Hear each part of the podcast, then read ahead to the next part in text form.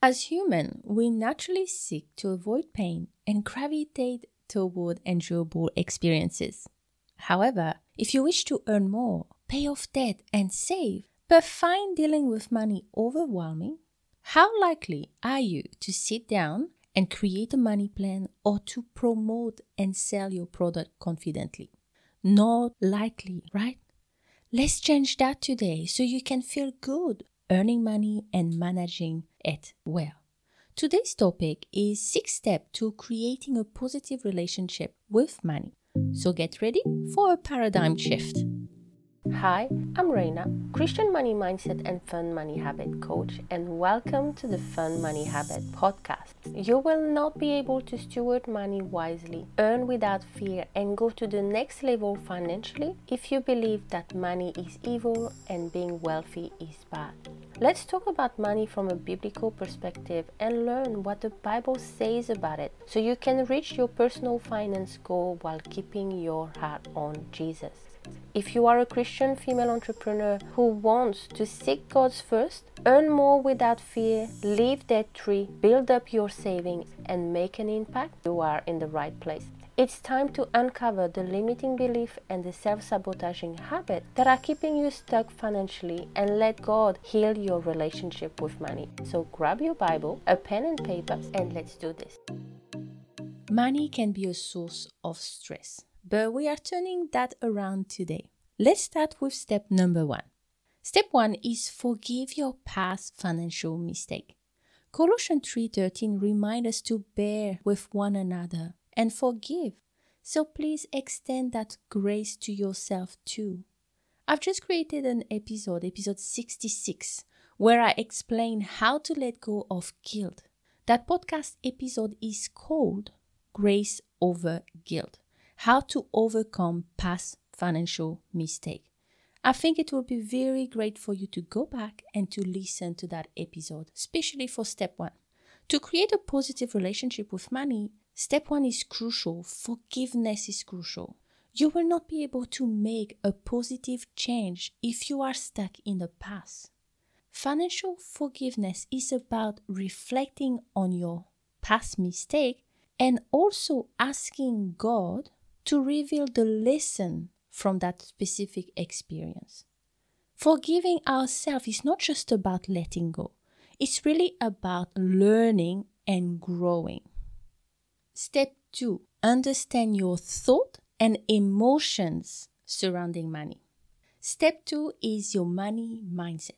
You cannot ignore it if you want to become a better steward and be financially confident. Our thoughts affect our emotions, which impact our actions and therefore shape your reality. So, what story are you telling yourself about money? Are you saying you are very bad with money?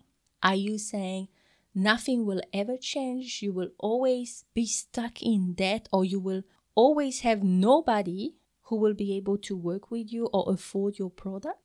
Please take time to understand the narrative and replace any limiting belief with truth that are aligned with God's word and good stewardship. Please don't look at the prosperity gospel or the poor gospel, okay? This is not biblical. Money is not bad. How you feel about it, what you do with it, and your heart posture toward it, all of those could be the problem not money itself.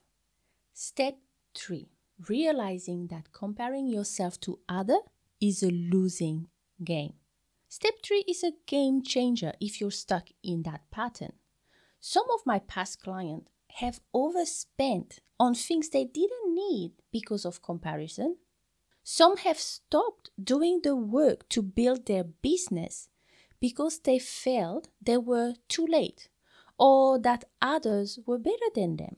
So they thought, what's the point to show up and share my experience and knowledge because they are better than me anyway? This is a very dangerous thought loop to be stuck in. Yes, there are many people doing what you do, but no one is doing it just like you. No one else have lived your life and learned the lesson you learned the way you did. Plus, the way you will teach will be different too. So, please, today, if you are stuck in the pattern of comparing yourself, I want you to ask this question How does comparing impact your self worth and your financial decision today? We need to shift the focus, embrace your uniqueness, and celebrate others without dismissing your own path. When you are stuck in comparison, it may feel inside of you that they are your enemy, that they are the reason why you can't succeed.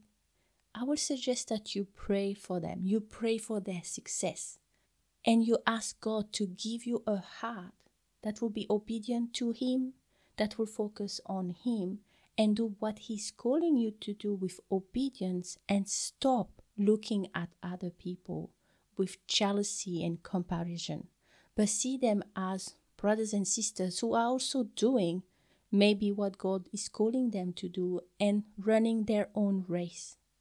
God has a plan for you, so lean on God to know what it is and be obedient to do those steps with His guidance and trust His timing for everything that you do.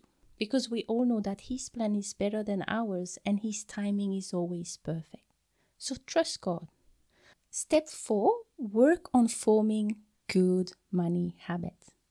Listen to episode 68, where I just share five ways to create good money habit with a biblical money mindset. And I'm not talking about budgeting in there.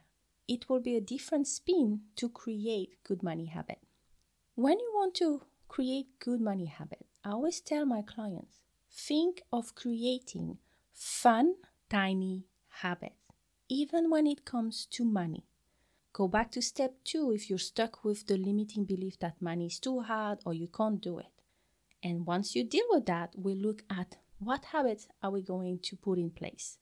Think what is small, consistent action you can take today that will help you cultivate a positive relationship with money. You could start taking your thought captive. You could start just opening your bank account to just write down the balance without doing anything else if it was too overwhelming for you to face your number yet. If you pass that stage, maybe you can start spending 5 or 10 minutes tracking your number just to have an idea of where your money is going. Always think start small. You can be a better steward and you can create a roadmap that will not only bring you fulfillment, but that will also honor God. Believe that you can do it with His guidance because He gave us a promise that says, If you ask me for wisdom, I will give it to you. And He also said, I will give you the power and the desire to do what pleases me. And it's God talking to you. Don't listen to the lie of the enemy that say that he doesn't love you because of your past money mistake. He doesn't want to talk to you. He's a distant God. He's upset with you because that's not true. Okay? And the last step, step six, gratitude and contentment in Christ. If you want to stop comparing yourself, this is essential. If you want to stop the lifestyle creep and the rat race, you need to really pay attention to that step. Lifestyle creep, by the way, is when your expenses increase to the level of your income. In short, you are earning more money than before, but you're still living paycheck to paycheck. And that's really frustrating.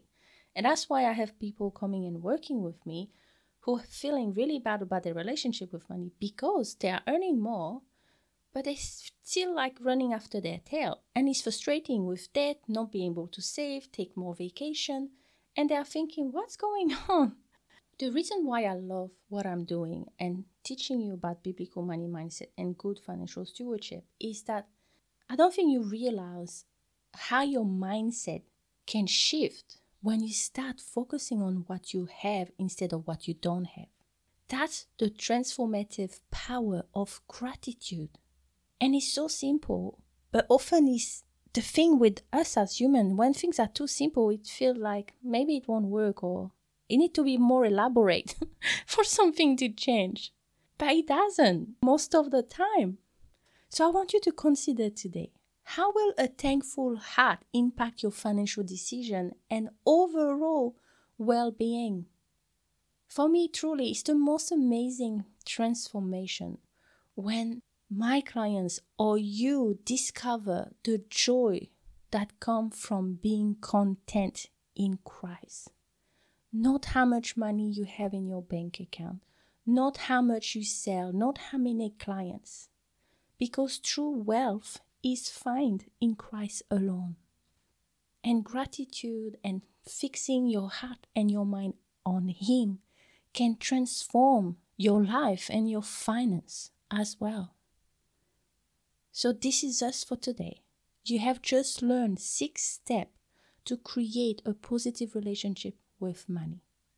And I want to say this is going to be a process, and I'm not looking about perfection. So, to recap, the six steps again are step one, forgive your past financial mistake. Step two, understand your thought and your emotions surrounding money. Step three, realize that comparing yourself to others is a losing game.